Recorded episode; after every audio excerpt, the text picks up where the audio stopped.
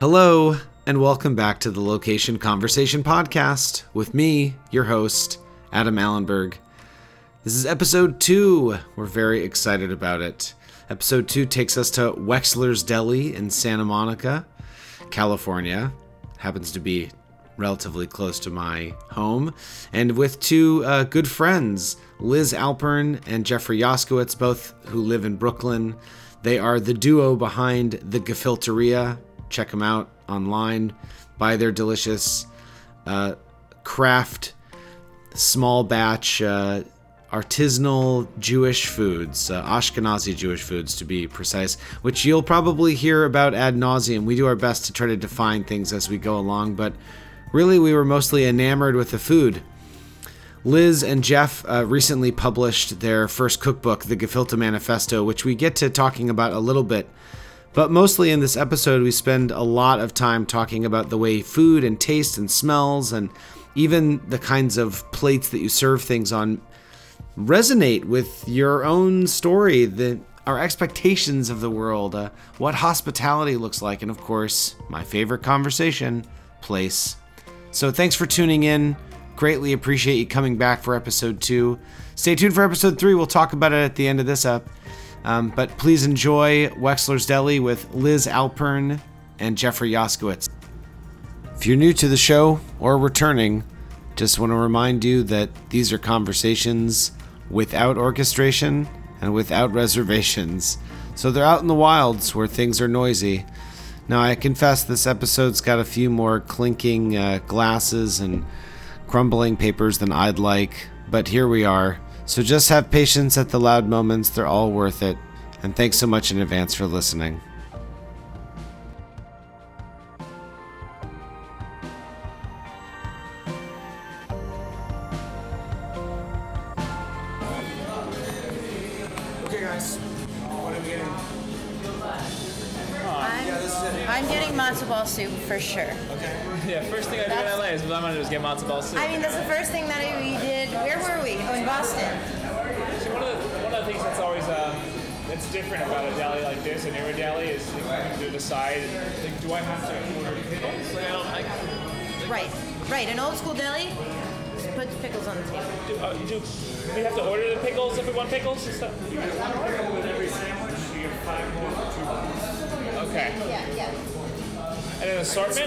Half sours, full sours, or Mostly half sours, a couple of little bit older ones are gonna be full sours. okay. I feel good about that. I also, the new delis have fish and meat, which is not No, the old delis have fish. kosher ones. On, on, the, on a sandwich, Fish- fish and meat on a sandwich together. No, no, not on a sandwich. Like, like because you wouldn't. have fish. at a Because you would put da- you wouldn't put dairy. I'm saying kosher delis wouldn't have dairy. You mean, there's a distinction between like the dairy Yes. and the meat. Yes. Second Avenue Deli, they had in their case, they had they had they had raw blocks, they had salmon, they had all that. That's not what I think about. I think she's mistaken. That's not what my experience ever was. You would never get fish I don't in know. the I mean, we'll deli. get into my whole thing, but like, I I did not grow up with good delis, so Yeah. Pretty early on with Jack. Deli and, and, and an appetizing shop. Like at a deli, I would go to. uh, Like I wouldn't order the fish at a deli. That's what I'm trying to tell you. But the- This is but the what I fish- was saying. But the fish, but the fish, I know. But the fish might be there, but I wouldn't order the fish. But here, this But place maybe then, specializes in then fish. maybe I as don't much e- as then maybe I don't even remember there being fish because I never ordered fish. Maybe there was fish. It's like, you know, you know that most delis had chicken. Did you ever order chicken at a deli? Never ordered chicken. Most delis now have chicken. Or do you guys order? No, go ahead. Well, We're always- just thinking about it. You ever go to most of the old delis? I mean, like not like a Katz's, but like a, a full deli with a full menu. There'd be like all these chicken dishes. Even we were just at a deli yesterday in, in Texas, and there was uh, was it a chicken fricassee, and it was it was incredible. But we, we would never order it. You go to a deli, you want the you want the beef, you want the meat, you know. That's that's part of the experience. Like, I, I can't imagine getting a bagel and smoked trout over a pastrami sandwich right now. Like some days, breakfast, whatever. We had that this morning. By the way, we're going to get into, because I feel like you two would be people would trust to answer this question. How does things like Swiss cheese on, uh, on a became a Jewish? Now, for your sake, I decided to take out most of the ordering here because even for my ears, it got a little tedious. But I thought you'd appreciate the particular uh, obsession with a conversation around ordering lox at Wexler's Deli. If you've never had our lox, I definitely think you should have that. Okay, My then favorite let's. fish here is the trout, which is outstanding. I really like trout. But trout. lox is like our thing. The thing. you, how are you doing your logs? Yeah, what would Our lox is like hot, hot smoked. It's uh, it's not actually lox because it is hot smoked, and real lox is not. Nodding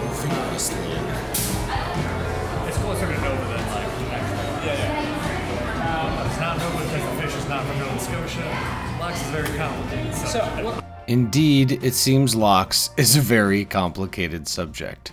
Back to the show. where, let's start. Start. Uh, I kind of want to talk about. We, we started right away with ordering, and you guys were immediately into like assessing uh, this place. Let's back up a step and talk Yeah. about what you ate yesterday, because that's fun. The real question is, what didn't we eat yesterday? Thank you. Thank you. Coleslaw and pickles have arrived. Yeah. So it's interesting. It's so interesting. So Okay, yeah. So pause my question. Let's talk about the, what's just came. Well, well, let's let's Yeah. work it all together. So Let's- we we, let's do that. we were just in Houston, and we were at uh, the Houston Jewish Book Fair, and that's why we're there. Um, we were on a panel with um, with Ziggy Gruber, who is the owner of Kenny and Ziggy's, and also was the star of the documentary Deli Man. And uh, he's like, honestly, they don't make people like this anymore. He's He like so an incredible, incredible person. He's like, uh, he you know grew up in, in New York, but like he, he grew up sort of learning from the old deli men. His old- family was in the his family was in the deli business, but he also you know he would skip class and go and like learn how to make food from the Second Avenue Deli from like Abe Lebewohl. He like he would he was just he was like he's like as old school as it gets, and he's only in his late forties. You know, so he somehow. Oh wow, I was gonna ask how old is he? Yeah, he's not So, old. So he's not old. He just like he just yeah. and he was very close with his grandfather. So he speaks as if he grew up a generation ahead. Uh-huh. He speaks Yiddish too. He speaks Yiddish, He yeah, does yeah. speak Yiddish. Like actually, pretty good. Yeah. So we got the oh. box go. Oh, yes. What do we got on? There's some thank ribbonness you. on there. Yes. that's Yes. Very nice. That's a nice golden bra. That's nice. It's a really cool. So one thing, so one thing that's really interesting, I'll say. So we were there. We had an incredible meal. Ziggy just like made sure we tried almost everything from his menu. So we um, we just we just ate. Eat while he talks. Yep, Yeah. Yeah. definitely. So we we were just You're doing great. yeah. So we were we were talking. Oh, this is fast. You're the Wow, pastrami? you guys. this is- I'm gonna share 'em. Okay, thank you so much. Wow. Did we order this or is this just bonus? Yeah, No, we ordered ordered that, yeah. So going to, uh, so he basically made sure we tried everything, but he's also, he's an old school deli guy, so he really like there's these rules. The foods are come in a certain way. You go into an old deli, you know your pickles come on a on a metal tray. You know you get your, you know uh, you know there's you know your your, your chicken soup broth. You know shouldn't be this golden. It, it needs to be a little bit. This was too dark for him. It's too Way dark for too him. This means it's him. overcooked for him. You know, and there's all these rules, and you know, he's very much a, a deli prescriptivist, and, and I really appreciate it. Like I, I, I, I was learning so much from the way he was thinking, and while I might not agree with everything, I was in awe. I mean, he honestly, his was one of the best delis we've ever been to. It was so good. It was so good, and we grew up in the New York area. We grew up going to these delis, and a lot of like we've seen a lot of delis that like you know have gone down in quality, or a lot of delis that just like are no longer what they used to be. And this was like you go walk. We were in this deli. We were like we, literally. We felt like we were in like New York. We felt like we were in like one of the most classic delis, and the food was fantastic. Yeah, everything the was just like servers were so they knew you, they knew everybody. It was like that feeling. Raved about that place it's fantastic. Everywhere, we, every everything we ate was like, oh yeah, this is what this is what it should be, right? This is what this is. This is what like a classic of this is. By the way, these pickles are what they should be. I, I like Yeah, no, they're really good. I really like them. But I like I like them deeply sour. I do too. I do too. I tend to like it when they're a whole pickle and I can like feel the crack Yeah. into them. I have a feeling you also feel that way, Jeffrey. I feel mixed. But but I can appreciate a spear. One thing, so the thing that I was noticing when we walked in is, uh, uh, you know, this is a great pickle, all these things. Like that soup honestly looks like an amazing, beautiful soup. So but like I had it's Ziggy delicious. in the back of my mind being like, you have to order at the counter. One notch for you guys. Just a little egg Oh. salad. Oh, Egg salad, white fish salad, smoked fish salad, some smoked lobster collars. Oh, amazing! thank you. Thank you. wow, thank you so much. So we gotta get a we gotta get another photo of, of, our, of our spread. Oh yeah. Well, it's all so we have our, our full. Um, but Oh, this is everything. but That's right, my phone's dead. I forgot about that fun. yeah, I mean, your thing wasn't charging that. That's why yours is dead. Is that what's up? Yeah, mine didn't well, charge. Also, having fun about. Oh, okay. I think that might be part of the issue. so you're about to compare. So his sort of purist approach, and I, I think you mean purist in that in the, in the sense that he has a certain notion of what it looks like, and it doesn't necessarily mean it's right or wrong or whatever. But this is sort of the model to which he subscribes. Is that right? Uh, well, I would say this was like what like old school delis were for a long time. Yeah. This is this is what they were for a long time. And we got to get us in it so it's comparable. I'm gonna Great, great, great. you know, CR cuts. Full service operation here. Of course, of course. So, so, so in my mind, Ziggy's coming in here. He's like, "What? You, you're ordering at the counter?" And like, you walk in, and it's just like, you know, like you know, these things are coming on cardboard. You know, these are on trays. You know, and like, you know, and and uh, of course, for me, it's like I really believe that there's a spirit of these things. Like, I, I'm not, I'm a, I'm a descriptivist. I'm not a prescriptivist. I, I, I don't. I, I love that this is a different interpretation. Like this is like a young meets old. Like here we are in a you know we got we got mason jars filled with silverware on the table. You know this is a one interpretation of this food tradition. And frankly, the deli is only one iteration or interpretation of, of Eastern European Jewish food. No, but we gotta go the other way. That's backward. Yeah. Yeah, you might be able to do it the best. No, we gotta go. We gotta We gotta go the other way. We gotta go from here. Come from here. Yeah. Yeah.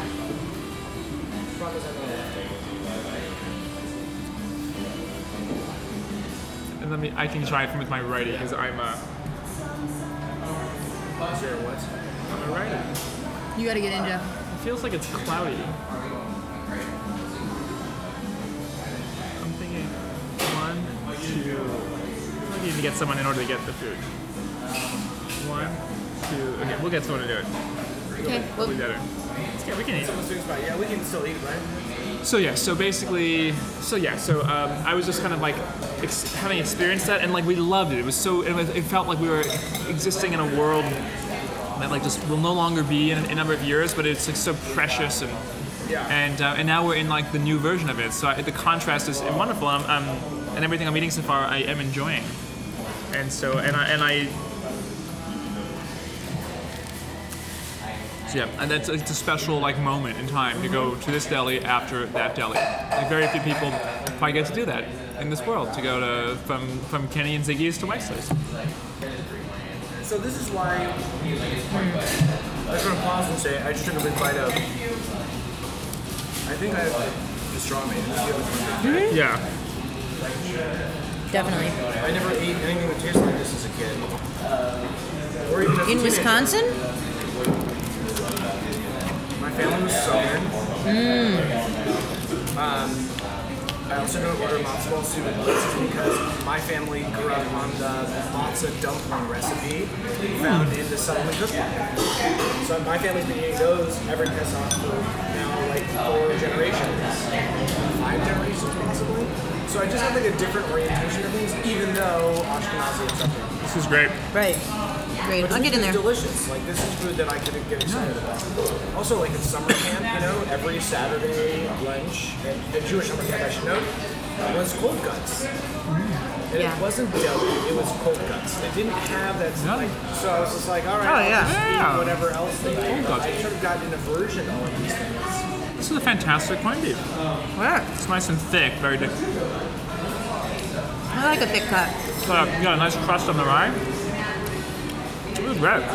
I like it a lot. Well, deli is about a place, right? So this this you're you're into place, and deli's about a place. You can't ta- you can get a deli tray potentially, and bring it to like a shiva, for example, or a bris. You could do that, but it would have to be from a deli that you love and know. And it's nearby. Who's going to have a hot pastrami sandwich that's going to like you know be sitting around? No, you're, you're going to have a cold cut. You know, it's convenience. You got to go to the place.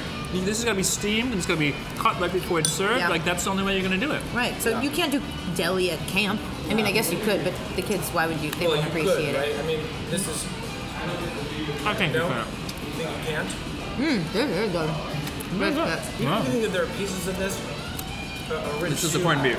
Yeah. Yeah. So it's your corned beef sausage. Bruce. Yeah. They're very good. Yeah. Um, please, you know, apparently we have to dig into all this fish as well. We do. Well, that's dessert. Let's start right there. Let me try this. See, I just, I, as- I really like Ziggy's soup, but I also disagree with him. I, I love a golden broth, you know. So what did you eat there? Every single thing This is good. we had. Yeah, it's really good. He- I mean, he just. we- No, I mean we didn't. He, we didn't even have the conversation. We just sat down, and the waiter rolled up to the table, and he just listed out at least 20 things that we needed to eat. We had soup, but he has a soup called mishmash soup. So it's a matzo ball, noodles, kreplach. Yeah, all in the bowl. I've heard of it. Mm-hmm. Delicious. And you're gonna try some of this. I'm gonna try some of that. Yeah. Here. I gotta cut that one. He had, we had. I'll cut this one. Oh, wait. This is gonna be a ton of food. By my estimation, this is a ton of food. It's a ton of food. So you had a little bit of Oh, did, that's was, great. was there a favorite? Right. The pastrami, right? It was really good. Really good. The chopped liver was very good yesterday. Oh, I didn't see chopped liver here. that's good. yeah. Do you like it? Um, is your preference for it to be chunky or smooth, like more pate like? I can get it. I can get down with either. Yeah. In in our book, we have a smoother pate, Yeah. like lighter chopped liver, which which I happen to really really like. Um, it doesn't feel as intense to eat it. Yeah, it's good.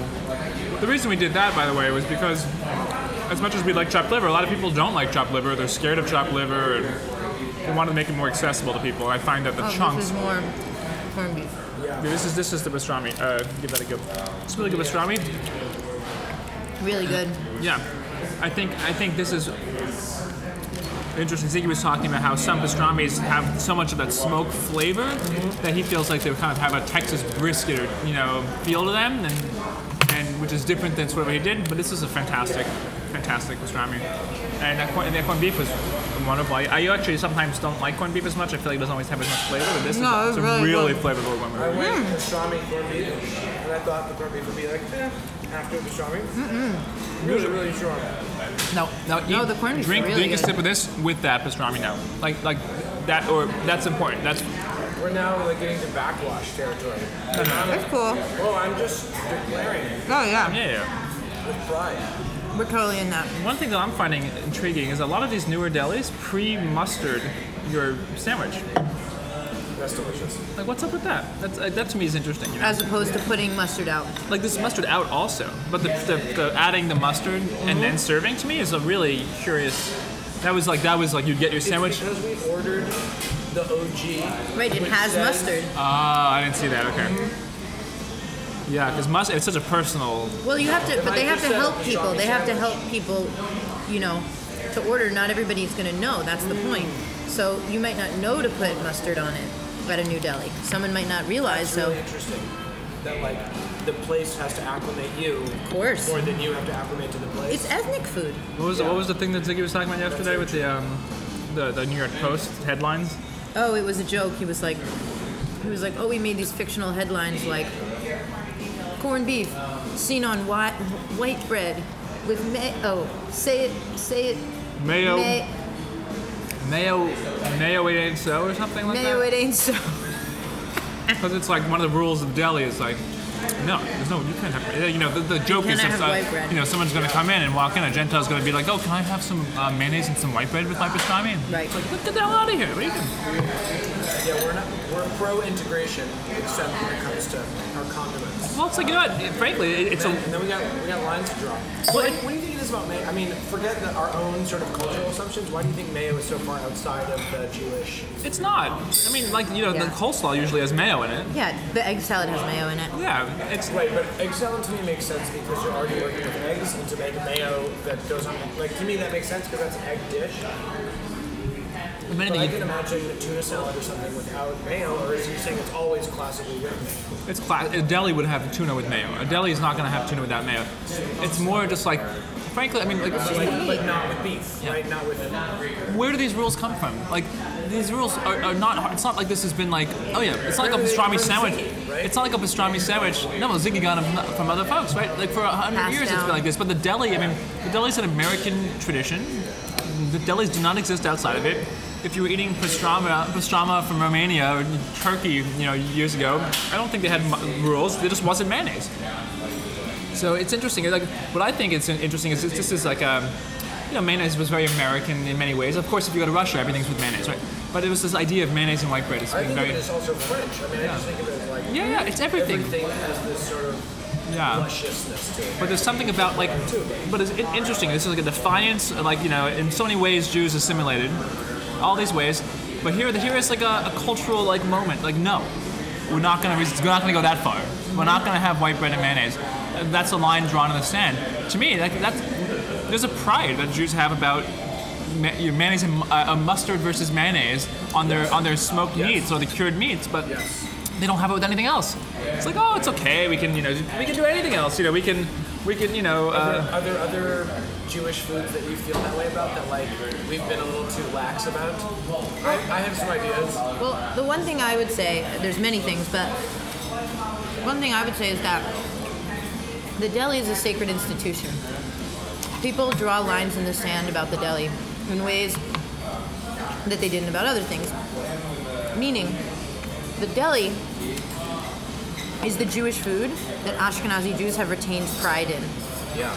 Gefilte fish, obviously, they have not retained pride in. They put it in a jar and put it in gelatinous, fake synthetic gel, and I and just got a it- little taste of that you said it too. I can just imagine it. Yeah, it of has course. Such a memorably unpleasant. it's it's just terrible. I mean, you lose, and, and how could you have pride in something that's served that way? Yeah. But the deli has remained sacred, and that's why why that's why mayo hasn't made it in. the mayo's all over this meal. It, onto not- meat, onto onto meat. meat. We're having a discussion about meat. Yeah, yeah. No, no.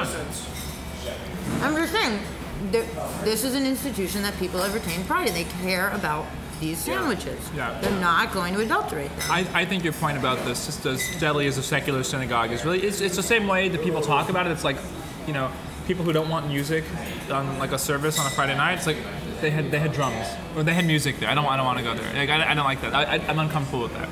But you know, but that becomes a personal choice. Whereas the delis became sort of like this larger decision. It's like like like the deli. It would be like the rabbis you know, implementing that rule, like no music on Shabbat, and then like I mean, which they do in many ways, but like, but like holding that line and kind of you know making fun of people who come in there wanting to play music on Shabbat. Like, it, it, it- there's a way that like the deli culture has been such that like like if you want to right if, a grasp of authenticity, I, I'd be curious if we asked Mike over here like, Yeah. can we get some mayonnaise for this? like what how he'd respond. Get out of my. Just get out of my. Yeah, exactly. I'm curious because you know he might have internalized that as well because you know I'm sure he did. Let's, let's see what he does. yeah. Let's see what he does. So I want you to be as earnest as possible. It's possible we get some won't be able mayonnaise. to do it because I don't really like mayonnaise to begin with. It won't sound sincere. It won't be a sincere Yeah, request. yeah, you think he'll get it? He'll buy it from us, No, probably especially that he knows that we were just at a, you know, It's not going to deli. happen. He's fine. Well, they, you know, I like that. So I kind of feel that way about um, bagels. Uh, the bagels have been unadulterated. That like they, they've got they've gone like a little bit too far. Don't ask this guy. He's going to disagree with you. No, like bagel bites and the freezer. You're, you're saying they have gone too far? Yeah. Yeah, yeah, yeah. I know. I agree. With Oh, I thought you said the opposite. No, no, that, that, that, that it remains sacred. No, I'm saying. I'm saying it does not remain sacred in, in the Okay, American yes, psyche, yes, that it is, yes, like, yes. bastardized Blueberry and- bagels and all that. Blueberry whatever bagels. yeah. Rainbow bagels. Jalapeno Yeah. bagels. Did you see the one today? Although it's California, and I really dig that you know, bagels. But still, no, I. And also, I gotta show you um, something today. And I actually feel this way also about challah. When I was a kid, I felt like challah was almost always home baked. Like rarely was it from the market. And I, and I realized as Jews we felt that was sad we couldn't buy it at the market. But now the stuff we buy is, is basically white bread that's grated. What- Are those are those Halloween bagels. Halloween bagels? Yeah. By You way, know. just, to, just to note, those are not here at Wexler's. That that was from uh, Jeff's Instagram. Yes, I. You Uh, never find such things. Actually, I love the bagel display here and the downtown. Yeah, it's they cool kinda looking. Make the walls of part of like the partition of, this, of their food stand just rows of bagels, which is awesome. It's like a badge of honor, right? Like bagels, bagels, mustard, like instead of like vodkas and brandies Right, and things, right? right, on their right. Bar. I mean, that's kind of what it is. yeah, no bagels. Like I don't know. I remember when I first walked into um, one of those bagel shops that had like you know all those like fancy cream cheese, like not fancy, all those like colorful cream cheeses and different things. And it's like, what do people want from this bagel experience? Like, like what was lacking? You know, we needed to add it all into the bagel. Like, who was it? Was just told us a story about someone walked into oh, Josh, um, in Toronto, people walk in and, and they didn't know what a bagel was, and they, it's like a little appetizer shop that sells Donut. bagels and cream cheese. Like, can I get one of those donuts with uh, Mayonnaise on it. yeah, a donut like with that. mayonnaise on it? Asking for a bagel with cream cheese. Someone who had never heard of a bagel before. That was pretty. That was, pretty really funny. But so yeah, so I do think that. Yeah, I don't know. I mean, but at, at the same time, it's like okay, great. People, I mean, if people wanted to make rainbow bagels because they felt like rainbow bagels or all these different things were gonna like, you know, this is gonna be good for the bagel.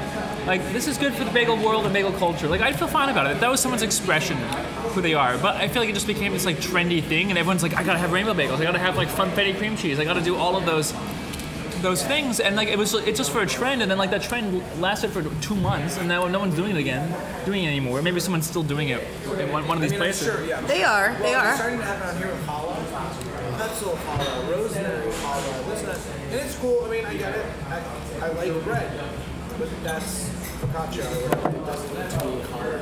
I have to say, I, I don't totally agree with you guys on this. Meaning, I mean, I, find, okay I. I mean, I do, but in New York, for me, bagels have become a New York institution and not so much a Jewish institution. So I don't think of bagels as, as sacred. Um, like, I love good bagels and I hate bad bagels, right? Like, I feel strongly about a good bagel versus a bad bagel. But it's not crazy to me that bagel shops make fancy, crazy cream cheeses or fancy flavored bagels because it's a it's a food for the masses. At least in New York, like it, it of course, like it's gonna it, it, it doesn't feel like a Jewish institution to me. So I don't feel like, wow, we need to protect this sacred institution. but what about you as a new yorker I think that a good, if there's good bagels, they're good. So for me, a, ba- a bagel shop that's baking their own bagels by hand, as long if they are if they are truly making bagels by hand, bagel people have pride. Bagel bakers have pride in their bagels. yeah but So are you, you those- insulted by bad bagels as a new yorker Yeah, um, of course, but that doesn't. But to me, bad bagels doesn't equate flavored bagels. Do you know what I mean? Like I don't. That's not like like. There's a bagel shop right near my gym. You know, it's this like you know just dumb like corner bagel shop, but they are pumping out super fresh, delicious bagels. There's definitely not anybody Jewish running this bagel shop, and they have like weird flavored bagels. They're New Yorkers. They're New Yorkers. They're New Yorkers. I mean, I think that is an interesting thing because what it means is that the city has taken on characteristics or qualities of the people that inhabit it, as it should. Big time. But that's. I'm not saying this in a loaded, like political sense. That's a cultural. That's cultural appropriation, right? Just as it was for us too. I mean, I say to people all the time. It's not like these were exclusively Jewish things necessarily. It's just that these were our versions, and then we were the ones that introduced others to these things. Mm-hmm. Mm-hmm. Yeah. Challah hasn't always looked like a braided brioche, Exactly. And so the, the thing I'd say about challah is like though it should. It's delicious. I I love challah. I challah is the first thing I ever baked. I mean, challah is like my favorite thing. But to me, the main characteristic of challah is that it's an elevated bread. It's a special bread for Shabbat. So if what you do to make it special is you you know there's like these Halloween challahs with candy in it. It's like that's not necessarily what I'm gonna do, but like if that's what you want to put on your Shabbat table because that's like super special and it gets everybody really excited and it's like an eggy rich bread it- you know, it's still like in the. I'm not like offended by that. Hmm? I mean, I lo- for me, it's like, is it a is it a well baked bread? Like, is it a good bread? Does it feel like something you'd want to eat on a special day? Good, all right. It's See. I'm not I'm not offended by it I just like I just don't want to eat that I hear that. Yeah, I, I listen. I want people to be able to do whatever they want. Like I feel like it's fine. Like if people want to have rainbow bagels, I just I find it I find it distasteful. The same way I find all of the same schmaltzy jokes about you know.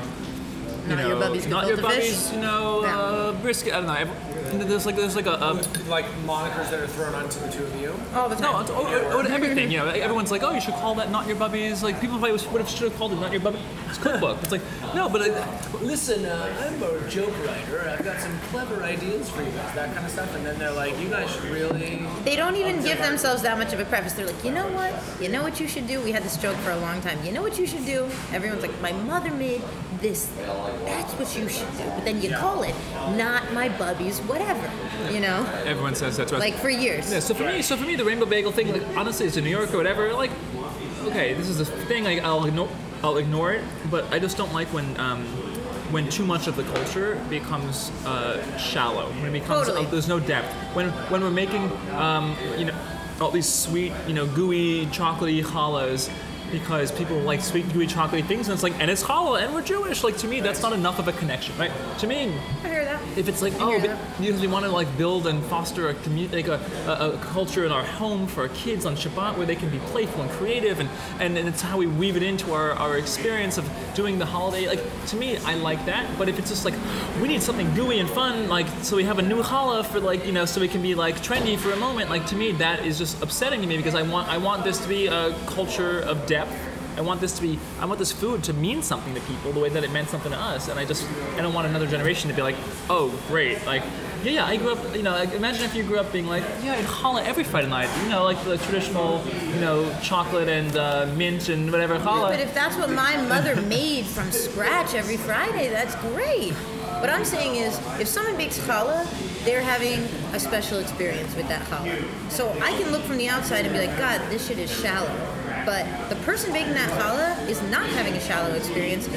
Baking challah is really meaningful to them, you know, and and so I, I, I agree. Like the, the it's I think it's the commentary that you have a real issue with, not even the process. It's like the way we talk about it, not even the doing of it. I guess I think it's like challah is one of those foods that just became shorthand for like you know American Jewish. Like people, everyone knows challah. Everyone knows challah. Yes. And so it's like, oh, I'll put chocolate in my challah, and this is me being Jewish and playful. You know. And I feel like, and that shorthand is also partly because, you know, like a lot of foods that were Jewish foods or Ashkenazi foods are just no longer even associated with Jews because people don't know about them. You Yeah, know, they don't know it's true. about. They don't know It's about those cultures, those traditions. They didn't grow up with it. Right, for sure, you know? that's true, for You sure. know, and so challah became the, the low-hanging fruit. But it's the low hanging fruit for a reason, because you make it every week. And there's something significant about okay, that. so there's a time bound relationship. I agree that it's the low hanging fruit, but I think but it's for a real reason. It's the same thing with certain holiday foods that people get upset. It's like matzo ball soup. It's like it's a, I don't know. It's like uh, no, matzo no, you're, soup. I think you're exactly right. A lot of holiday foods, like as a category, holidays are, are a touchy time for me because it's the one thing that they can do to remind themselves of Oh, I'm Jewish. is like. Oh, So here, but here, here's the thing, though. A lot of like or babka. American or Yeah, yeah, yeah. that, right? I mean, no, Right. because I think that's a big part of it too. Yeah. But so babka used to be, like babka is now very trendy and popular. Very trendy. Babka would traditionally, one of the ways it was made was not it was a yeast dough that was very much like a challah dough. Absolutely. Uh, Absolutely. Why don't we just make those sweet challahs and call them babka? Like, why don't we do that? Like, why do they have to be challah? And the, the fact, you know, because that was that was the distinction. You had you had your sweet challah like Right. food that was a babka, and then you had your challah. savory, but your now, but because challah is even lower hanging fruit than babka, for most people, even though babka is hip and, and trendy in our subculture of New York, LA, you know, food people, you know, so it's on like Saveur magazine's like cover one, you know, what, is everyone paying attention Is to that that? really a thing? Is it Oh yeah, there's a whole Yeah, babka babka's issue. a, babka's a big trend right now, but like in a very New York? Right? It sounds like. in No, like like in like food, the, in No, no, I mean, food, really. in like food circles. yeah, it's, up on it exactly. I But was in Saveur, which Yeah. is like you know. and it, it's a thing. It's a thing in a very select world. But like, but that's what babka traditionally would be. But people like don't even know enough about babka to need to have the challahs be basically what babka would be, but shaped like a you know. So that's what's interesting to me. It's, it should be the same. We should have be able to have the conversation to say, oh, what you're making is actually a kind of babka.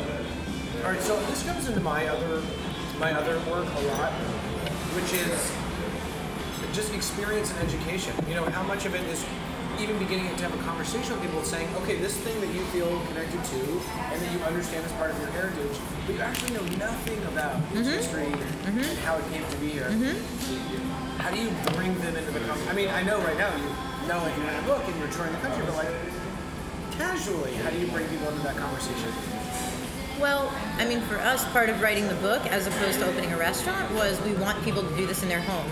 Because when you make foods in your home, you have a very different experience than when you go and have like a nostalgia fest at a restaurant, right? So when you make something in your home, your home smells like it. You invite people over. You ha- and inherently you are learning more when you are cooking a food at home. And so, I think probably if as an educator, you probably have to get folks to you probably have to get folks to somehow take ownership in order for it to mean anything to them and it has they have to take ownership in a way that goes one step beyond just the oh yeah this is like a part of my heritage that I don't know anything about. Like they have to take, go one step past that. So how do you how do you take that one step past it? I don't know. I think you create experiences where people want to take one step past it. And I don't. I, I mean, it depends what you're doing, right? But like for us, it's like yeah, cook it in your own house. And if you cook it in your own house and your house smells like it and you serve it to people, that is going to be a totally another level of relating to it than being like matzo ball soup. Hey, a designer. Like if you make matzo balls, you're gonna like you're gonna care about matzo balls. I, I love that your motivation for this book was not a book tour and cooking demos, but No, but it's Doc not. had the opposite. You know that people would, would like take it and go, oh, I can make this. stuff." Of Like it would open their eyes to all these possibilities. I mean, it's honestly like it feels it feels kind of radical. Like making making some of these things the way they're meant to be made, making Oh them like gosh. old fashioned way. It is radical. Yeah, when It people does feel that like way. that's what I mean. We called it a manifesto, of the book, you know, for a reason. But when we started making gefilte fish, it was like my, my family had a gefilte fish crisis. My grandmother stopped making it. The Zeta's, the deli that was serving gefilte fish, they had closed. We were getting it from some place in Staten Island. That place closed. And we're like, what are we gonna do? Like, we, you know, my, I live in my family's from Jersey. We're not gonna go into Manhattan and like, you know, and drive to get gefilte fish right before the holiday. And I remember saying to my parents, why don't I just do it? Why don't I make it? And I had never taken a leap because gefilte fish was always something that just appeared. It was never something that I made. It was never me. It was, you know, it, it never came from here. It was just, it was, oh, it was, it was a thing. Just showed up. Gefilte It fish. just showed up, right? And so it's like uh, and- Swimming and- upstream, my dad like- used to say. it's kinda Those like- little gefiltes swimming upstream. It's kind of like when you're, Patties. It's hilarious. But it's kind of like when you're younger. It's like you never like you know you're looking at like a condiment, like a mustard or a ketchup. You never think, oh yeah, I can make that. You know, we put a mustard in the book because mustard plays such a big role, and frankly, the homemade mustard's really good. And it was just Can I tell you something? Yeah. It was one of my favorite things to find in the book. Was the mustard. I'm being totally serious because it's been on my list of like all my DIY things I've been learning how to do over the years. And I'm like, well, just can't find anybody I know who makes mustard regularly. You know? Yeah, yeah. Like pickles and krauts and kombucha Sure. and all that stuff. Like I, I met someone or they they would they would just talk me through it or whatever. We probably talked about pickles at least a few times. I'm sure. Um, all right, so what are we about to dive into? here? We're about to- This is the trout. We ended up getting the trout. Well, it does look like an ice cream cone with a nice scoop.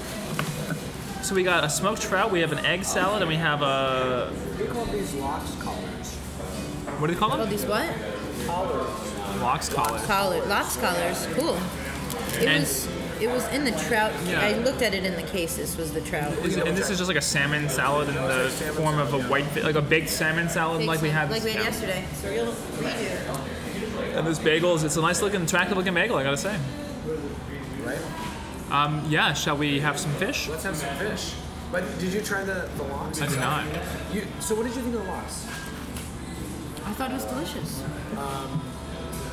It's nice and smoke thin. is really, I can like really Everything's taste the so smoke, smoky here. Yeah, the uh, strong. but I really like it. I, I think part of that is my southern roots, but also that in Texas I like developed this like Oh, yeah. love of, of deep deep smoke.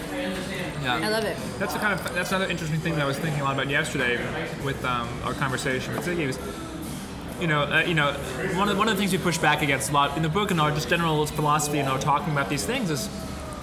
You know, everything got standardized at a certain time. A lot of things got standardized in, in the United States, and you know, a lot of it in the 50s. Yeah. You know, my, my own family. You know, my mother told me that some of my favorite recipes that I thought were my family recipes were just from the Manischewitz cookbook, the one like the 1952 edition or whatever it was. And you know, th- there was so much diversity. Like every single shtetl did something differently. Right. You know, you had different Yep. wood that you were smoking. People had different styles. You just, you know, you, you it's not like there was one, one, one, uh, one way to make, uh, one way to make um, to smoke a fish. It was like everyone who lived near a lake was smoking some fish. Well, of course, people weren't. This this smoked whitefish is outstanding. yeah. So so it's like so like the idea that that standardization is actually like in some ways that like I, I, I both I both so appreciate the authenticity of like a good New York deli, and at the same time, like when I want to think, I think of a smoked whitefish. Like my best smoked fish experiences have been in the Catskills.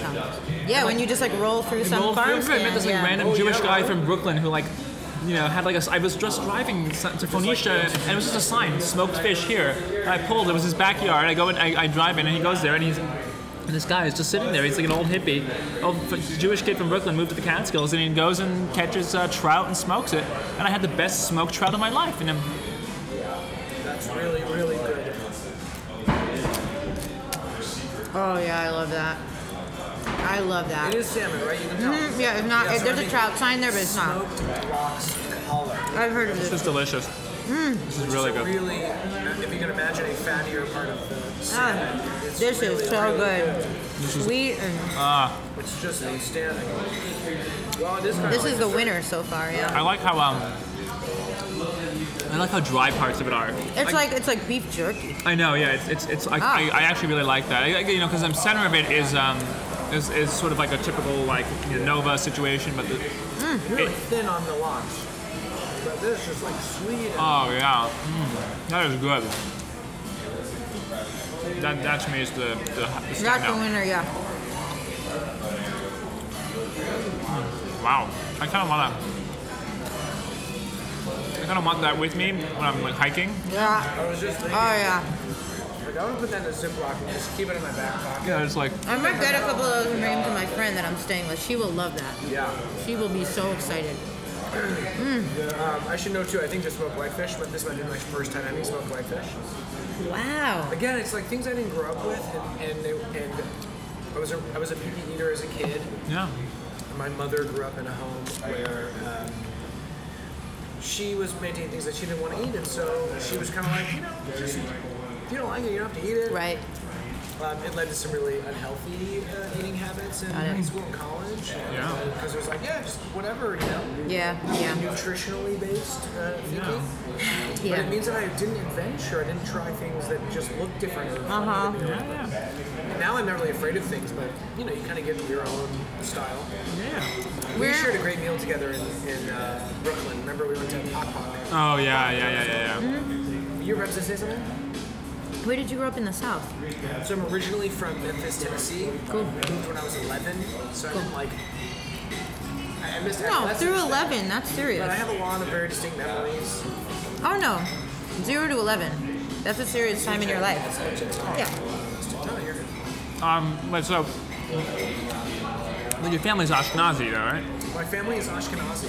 In fact, uh, my, my parents just did uh, that like ancestry DNA thing or whatever. My father, I've never like maybe it's just because those commercials they love to show you like wow who knew I was like 11 percent Cherokee or whatever. Yeah. But um, there's I don't know why I grabbed this. I don't know.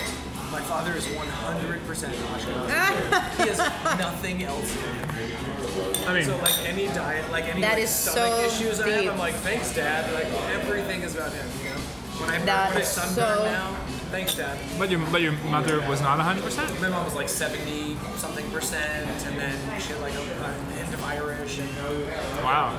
little things here and there. Hey, I mean, we all, I love say this all the time, like, we did not look like this at some point in history. And Definitely not this handsome. Or tall. Or tall. Or tall. Yeah, my, my father's parents were like five. I love that you think I'm tall. See, only in Jewish circles am I tall. How tall are you? 5'10. Oh, I'm taller than him. You never My brother-in-law, a nice Israeli boy. No, I said you're uh, both uh, tall. I was uh, saying to both I of was you. also okay. Yeah. You're you're taller. Wait, so I wanted to ask you this question before. So, what do you consider? You, you said this interesting thing about how you want people to like be inspired by the food that they eat in these places, but then make it at home. So, I'm kind of curious which inspires you more. Your from your past, not currently, but like, is it more that you ate that way at home, and so you have, a, you have something from home that you want to preserve, or that home introduced you to these flavors? You know, your family introduced you to these flavors, but it was really outside of the home that you came to deepen your love. for it. Or am I drawing too distinctive boundaries? Probably, but And, and I will We and I will say and I will say that Liz's answer to your initial question was not, would not have been my answer. Yeah. But but we'll but we'll go with this. I would say we don't like the word preserve. Yeah. yep, Um, the word we don't use that word. we, we like to well you know we we like to think that there's an element I mean, there's a lot of words that get thrown around. Sometimes we might use the word revitalize but we like to use the word reimagine. Um, and that's intentional. You know we uh, you know we when you when you say preserve it means you're kind of keeping this thing forward you're, you're moving this thing forward that's actually the same and it's just staying the same and the same and the same. Um, any cuisine any culture it evolves right? We just want to evolve it in a way that is pays deference to its past that actually has a really deep tie to where this food tradition came from, the people, the, the culture that surrounded it, and we want to move it. We want to go look backwards to be able to look forwards because we've had this weird middle area the past 50, 60 years where this food has just been declining as we we haven't preserved it, but we haven't we just let it. We've been letting it rot and, and, and kind of fade away.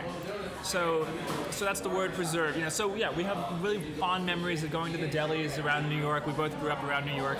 Did you know each other growing up? No, no. No, we were living parallel lives, long, long, long, I was in Long Island. He was in New Jersey. Yeah.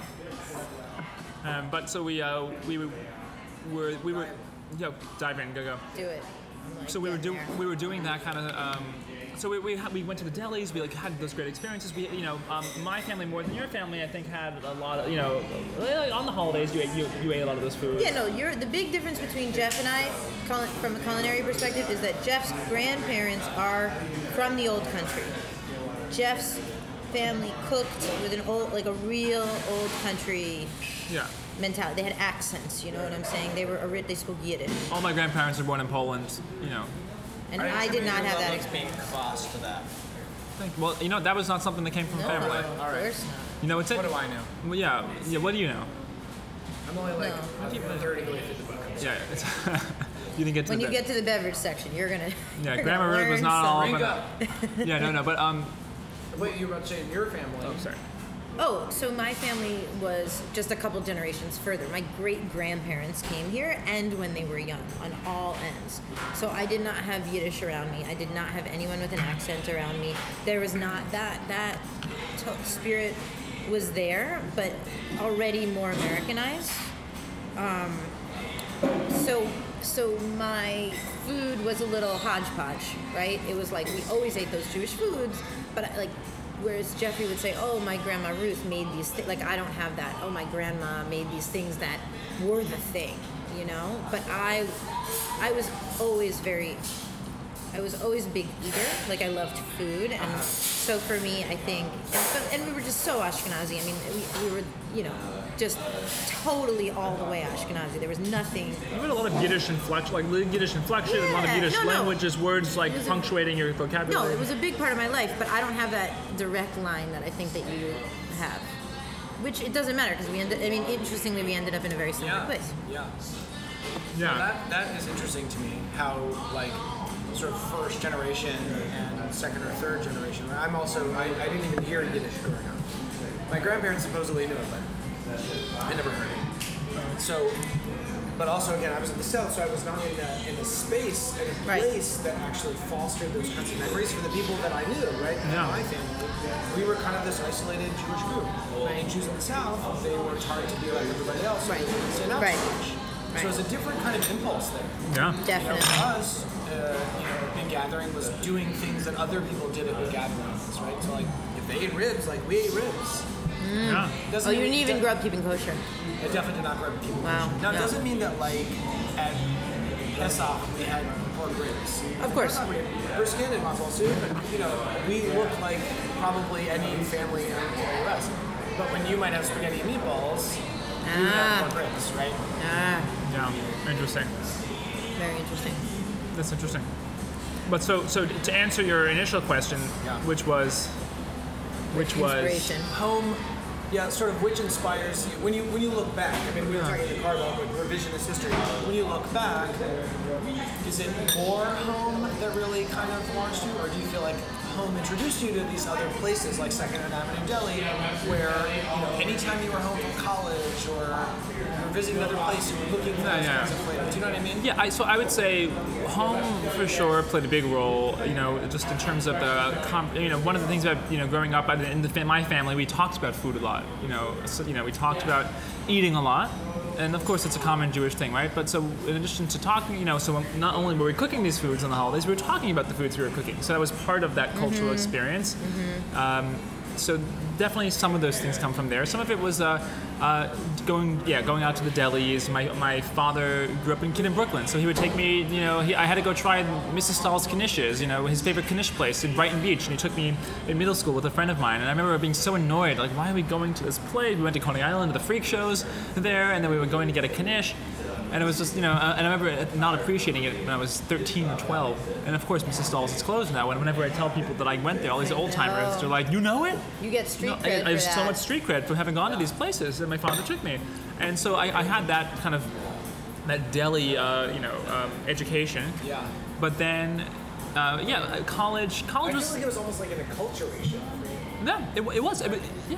It was, it was the same way that I would be someone, you know, I, I went, I, you know, that was the same time I was studying for my bar mitzvah, right? So I went, I went to synagogue and I was learning to read Torah, I was learning to read Haftorah from the, from the rabbi. And my father, you know, my father didn't like services. What, but what did he, what did he love? He loved pastrami. I mean, what did he do? He would take me, he's like, no, this is how I, you know, I don't think he was this intentional. Wise man. You know, he was. I did not appreciate all of these things at the time, but he he um, he, he he felt like he wanted to give me the Yiddishkeit, and and I and you know they took me to see uh, Mandy Patinkin and Mamaloshen on Broadway. I remember falling asleep during it, but like, but I saw it, you know, and. Um, and so I really appreciate that. Uh, college was like whatever, you know. I remember there was one place in Providence where there was like Davis's, where you would go and get like cold cuts that were kosher, and, and I, I didn't really have that experience. But I remember coming to New York City, and I remember walking and meeting Jackie, our third business partner at the Gefilteria, and we would go and eat at Second Avenue Deli whenever we were in New York together in college, and that was sort of like. Uh, It's so sweet. are coming together. Whenever, and honestly, before I moved to New York, whenever I was in New York, I would make sure, back when it was on 10th, Ave- uh, on- on 10th Street and 2nd Avenue. You know, I remember, I remember sitting on Union Square outside eating like pastrami and corned beef sandwiches, just like walking from the store with it. And um, yeah, yeah, get in, there, get, in, there. So that to me is, um, Yeah. so in terms of where we draw the inspiration from, it's partly from there, from those places, and partly, and, I guess I'm speaking for me, partly there's a, I, I feel a little bit of a resentment uh, that I didn't get all of this tradition. What, what I have is such a small snippet of culture. You know, only on the holidays, and then when I randomly went to a deli, did I eat Jewish? You know, I, I went to a Jewish Hebrew day school, a Jewish day school, and you know. Fingers at lunch pizza We, at we, we, we did a pizza. Well, we had a deli day that then got replaced by a falafel day. I, was- I always jokingly, Liz always thinks it's ridiculous, but I always call it the falafelization of Jewish food, right? Because I saw the, de- the the corned beef and pastrami get replaced by the falafel. But I, I also feel I just re- I, I, I'm, I'm, I'm, I'm just resentful that I feel like I, I got a, a watered down culture. You know, I, I and part of it was that uh, right, Jews became Americans, we became we became white, we sort of got we got de-ethnicized, you know, and. Did you go to public school growing up? No, I went to I went to Schechter my entire life. Oh, your entire life. Oh, 14 years, nurseries, kindergarten, first to 12th, you know. And so I had a lot of that. really interesting. But I and I but I, I left not speaking any Yiddish. I remember taking like a, I tried taking Yiddish class uh, at the JCC in high school, but I was I would fall asleep because I was in a dual curriculum school and I was playing sports, and then I would go and try to learn Yiddish, and like I, I just could not stay awake. Yeah. Um, and so I just felt like I, I didn't get those things. And I, I, I remember I remember like writing down when I was in college. I visited my grandparents and I wrote like a note to myself like learn Yiddish so I can speak with my grandparents. You know, and my grandfather passed away a couple years after I graduated, and I didn't get to do that. And um, but that's it was just like something that feels sad. I mean, we've talked a lot about when we started this book project. We felt like we didn't have an ethnic food tradition, but yet we sort of did, you know. And and and there was so much wisdom that we didn't learn, and even just like the basic things you would learn from cooking with, you know, your mother or grandmother. Our mothers didn't really cook and and all of these things that you um, you know you know our friends of ours who might be Italian might they might go to Sicily or they might go to you know um, their, wherever their family's from Tuscany to connect with their heritage but we couldn't there was no place to go back to there was no Jewish shtetl in Poland you know uh, that that world is gone and so we kind of felt like there was something that was taken from us and um, so part of this search this journey into our this food tradition is to actually kind of re-establish a cultural identity that you know is beyond just you know rainbow bagels and and uh, I don't know Yiddish jokes, yeah, hokey puns. It's beyond just the, like the surface level, you know, Right. and it goes deeper Right. and and Right. Um, so I mean, uh, You know, you feel it in your kishkas. yeah, yeah, and, and, and those are I love about great, but those book. you know you need them in service of something else, you know. I was just gonna say that's one of the things I like about your book is that it's not hokey. It's not. It's not schmaltzy. It's it's like a really sincere tribute to a very and, and you do you, you claim this ethnic cultural heritage. Okay, same question. I want to know. So like for you, more I again I had false a dichotomy, but Totally. Well, I, Adam, want to thank you because I just realized something that I've never realized, and I've been doing this work for five years, which is I think that I'm really into these foods because my family's not that into food. My mom, you know, has her PhD. She's a professor. She's not like cooking all the time. And, you know, my parents just like even to this day, like they just don't care that much about food. But they do, when they do care about food, it's Ashkenazi Jewish food. That's the food That's they care where, like, about. Their snobbery turns on. They're like, oh, this. It's Not- not, not even snobbery. snobbery. No, It's- no, I didn't mean no, that. it's more the opposite. It's just like unbridled enthusiasm. Yeah. I mean, when whenever I am, I mean, my parents live in Long Island. I see them all the time, and whenever I go hang out with them, they're like, "Want to go to the deli? Let's go to the deli. We love the deli." And they like, oh, I mean, they and we would get we get takeout from the deli for Jewish holidays if like I'm not cooking, and we, I mean. It- It's like that is the time that food mattered is when we ate Jewish food. And it, and it was the holidays and it was deli it wasn't like every and it was Shabbat right? And that's what it was. But I'm not sure I ever realized that until just now that that's probably why I care about this on some level is because the subconscious message I got was this is the food that matters. Other food doesn't matter as much. Now of course I don't agree with that now I think food Sure, matters but it in was the food general. that brought you together. well, it was the food that had meaning. And I always loved food. Like I said, I was like an, I was not a picky eater, and I loved to eat, and I always had big appetite, and I was like ready to like go. But and I cooked as soon as I was allowed to cook. I started cooking in my own home, but that's the food that that's the food that people got excited about around.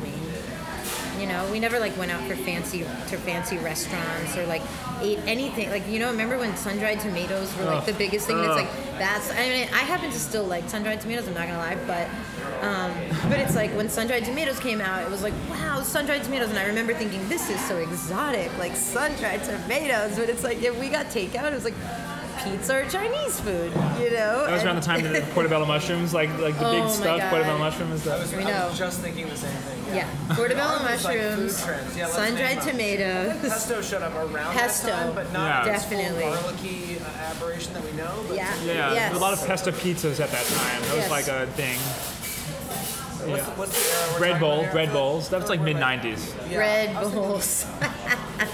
It was like, like Panera was kind of like the they had the bread bowl, they had the sun-dried tomatoes. We didn't have Paneras where I lived, but I knew that it was a Did you thing. the St. Louis Bread Company or whatever? 'Cause it's- it's No, different, no. We had both in the Midwest. We were really You were- Yeah. guys were- chain Doing it. restaurants. No, we had, like I grew up in a where I grew up just did not have a lot of chains, so we had like we literally had like an amazing bagel place, an amazing pizza place, and a Jewish deli. I mean that is like, That's what. and I was. still kind and Chinese food, lots of Chinese. We're kind of on our way back there, right? I mean, that's That's what I eat now. Could have given like this space if these guys hadn't moved in, right? It could have been anything. It could have been Jamba Juice or something. It would have been totally normal. Yeah. We all, no one would have blinked if this had become a Jamba Juice. But Yeah. instead it became something that is like interesting and Yeah. tells a story. Yeah. It's frankly Yeah. really delicious. Yeah. Yeah, it was very delicious. Uh, uh, yeah, and and I mean, I, I, you know, one of the, it's, I take we take great pleasure in going and seeing all these like you know, I mean, we love seeing those old delis. We're seeing the like Ah, uh, love kind of 'em. like even like going to a place that's like not an old deli, but like a deli with an old spirit, and then seeing the new spirit deli too. I mean, we love what people are doing. I mean, it, you have to even even if I don't know, I don't know what you'd have to do to make me not. Like appreciate it. Like this, this is a young generation that's just like taking ownership of this stuff, Absolutely. and like and, and doing their spin on it and like frankly like the look and feel of it is like perfect for the neighborhood like it feels like it fits in like i can't imagine you know, like, you know I, if you walked into like a, an old new york style deli here you'd feel like you were kind of yeah you know, you just you're pushing against something it's, it's It would feel old. I mean, it would feel old. It would feel like time warp. And there's something about like, okay, you're in Houston, Texas, and you and like it's Ziggy. and you're yeah. like, okay, I'm ready for this time warp. Yeah, I yeah. want this time That was a warp. great I time am gonna warp. like. That was a lit- great we were there for four hours. I mean, we like literally were in a time warp for Well, he four also fed you hours. 20 plus dishes. Yeah. and he, and he also jokes that like he li- he moved from New York to Houston, but he still lives in New York because he like you know everyone around He him. said he, that. Yeah, and, and- and he's just like he's and he's like people say to me, well, what about all these non-New Yorkers? He's like the tourists by the deli in New York and have tourists too, you know. And the way he lives his life and the people he and the people he surrounds himself with, it is really true. And and I, I and I love that about a good deli. A good deli will transport you. You know, a old school deli. And here's a new deli that like assimilates and yet asserts its uh, its its background and cultural identity in a really beautiful way. I- I, like them both, you know, and Totally. and I'm just yeah. So I feel really we feel great about it. Like the best part of going on a book tour is we get to go and like meet all these great people in all these different cities. When we were in Charleston, we met like three or four people who were so excited about starting a bagel place, smoking about smoking fish. fish, about Sure. doing a spin on a Jewish deli. Yeah, there was like all of these people with this real dream of of taking this little piece of that of that hit of their own personal histories, of their own personal childhoods, of the, their upbringings, and like and and I guess reimagining it for you know a broader audience and bringing it into the world. I mean, it, it's pretty inspiring, and as sometimes as jaded as we can sometimes be, like. You know, we've been like ta- having a lot of the same conversations about you know Yeah. pacha and brisket with you know a lot of you know uh, older older Old-timers. elder elderly Jews who really just want to hear the words being uttered. You know, Yeah. um, Brisket. which is like we actually are having. We love it. We're, it's so lovely. It's just like you know, you know, when it doesn't feel like we're, you know, necessarily having new conversations. But then every time we also get to we go to these places, we get to see that young energy uh, in, in every single place we've been. We've seen. Oh my gosh, We've big seen like, time. Yeah. Big time.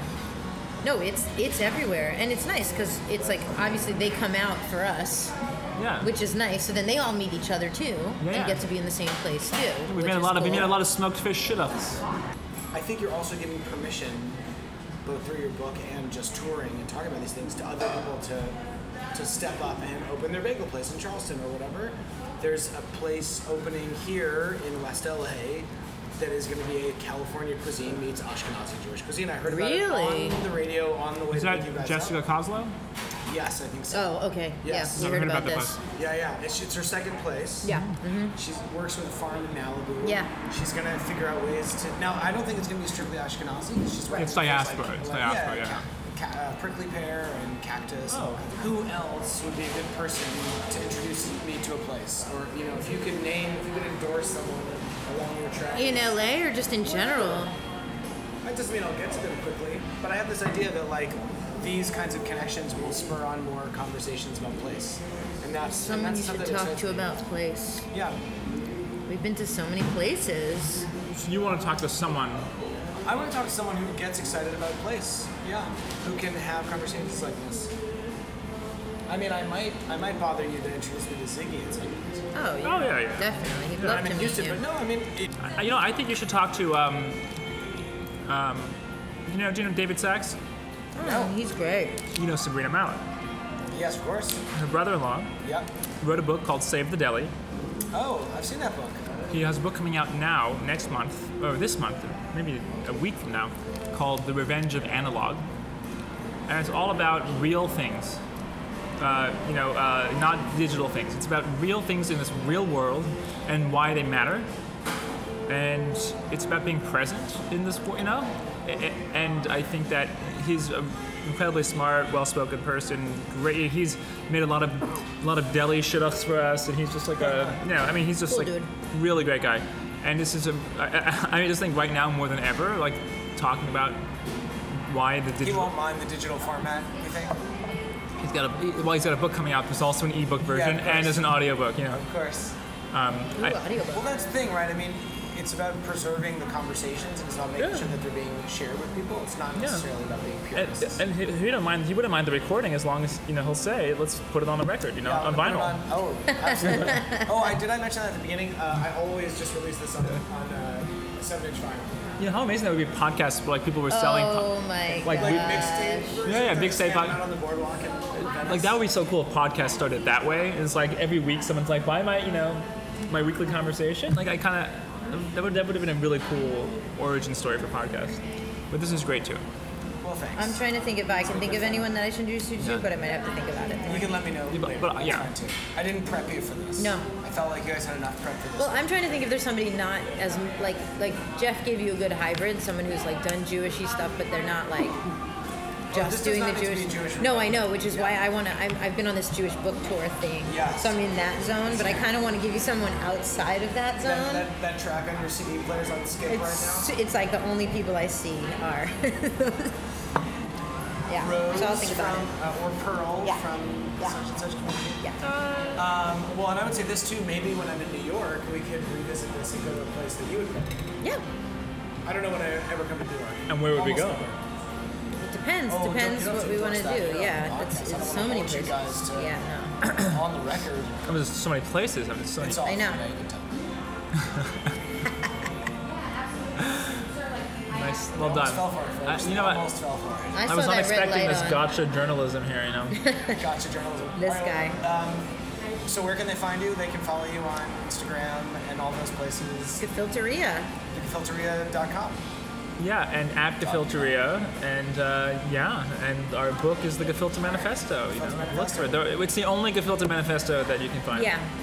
Yeah, you don't have. There's no. I mean, there is a subtitle, but you'll you'll find it. Yeah. You're not gonna have any trouble. There's no competing Gefilte No. Manifesto children's book or um, self-help guide that we know of. Well, we like to think that ours is sort of uh, somewhat of a self-help. somewhat of a self-help. Yeah, it's kind of you know a way to to feel okay again about being uh, Nebushi Ashkenazi There Jew. you Just go. kidding, we're not Nebushes. But we are super Ashkenazi. All We right. are. Thanks, guys. Thank, Thank you. you.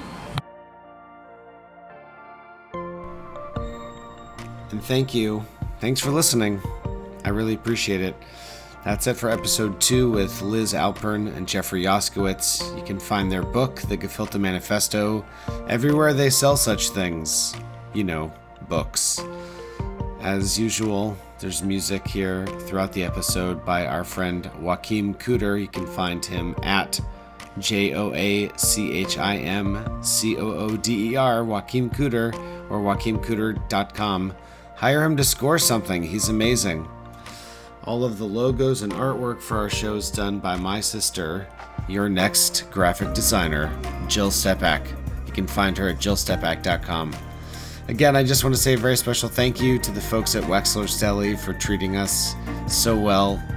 They were really so good to us. Uh, I'm still full. Just listening to that episode again makes me full. I want to thank you again for listening. Listen, we're learning a lot about how to make this show. Uh, each episode we do it. And uh, I learned a lot about noise control in this one, so look forward to slightly more isolated environments, or at least we'll do our best. But again, we're capturing these wild places, and I hope you'll appreciate and enjoy them for what they are. Join us for our next episode, episode three, with Lee Chernotsky, the founder and director and definite conspirator at Rosie's Foundation. He's an amazing guy helping bring employment opportunities to all kinds of differently abled folks around Los Angeles. He's an amazing guy. We're going to tour uh, the bus, which you'll learn more about, taste some popsicles, and talk about what it means to enable a workforce for all people. Thanks for joining us, the location conversation with me, your host, Adam Allenberg. Just remember be kind and be gracious.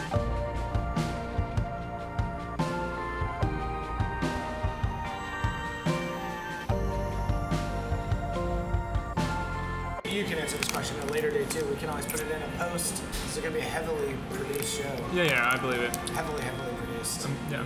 All I of would this is imagine. being taken out. If you're enjoying the show, don't forget to share, like, subscribe, and please write us a review on iTunes. It helps attract attention to the show, of course, future funders, and of course, listeners like you. Thanks so much.